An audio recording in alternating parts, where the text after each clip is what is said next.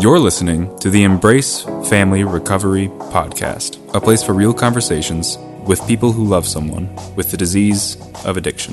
Now, here is your host, Margaret Swift Thompson.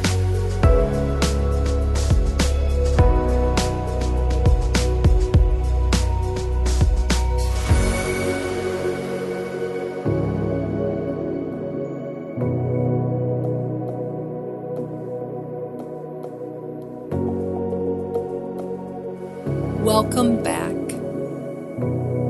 Today is a sad day for me because I need to acknowledge my first guest, Janet. For those of you who've been listening along this journey of the podcast, you will remember Janet, who was my first guest. She was a person who lived her recovery out loud on every aspect of her life. She was a friend, she was a teacher, and she was one of the most joyful people I've ever known.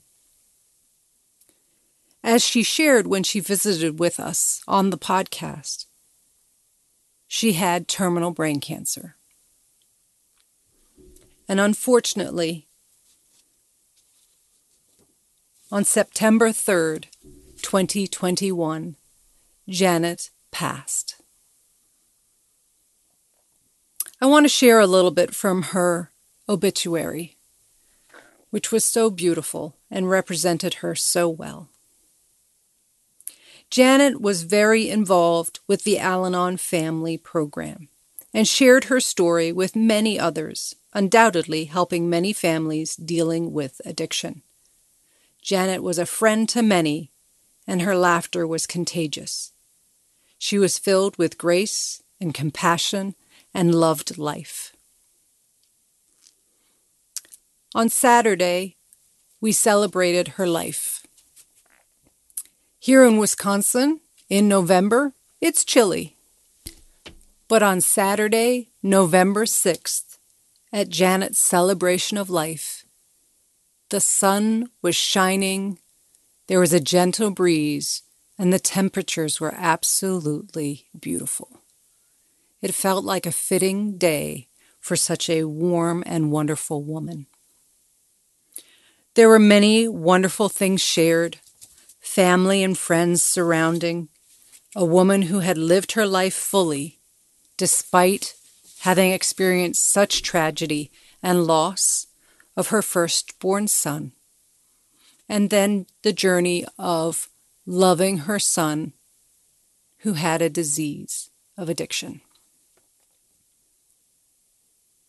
I want to invite you to honor Janet and learn from her, and either revisit the episodes with Janet if you've not heard them, go and hear them for the first time.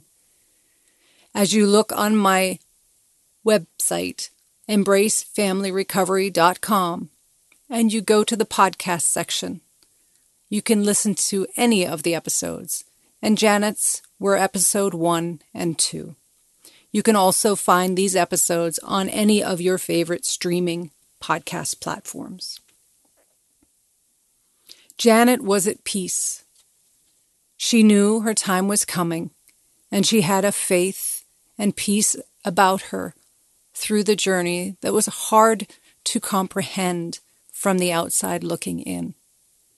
I remember sharing in our podcast how I had felt angry when I heard about her diagnosis, and it was coming from a selfish place.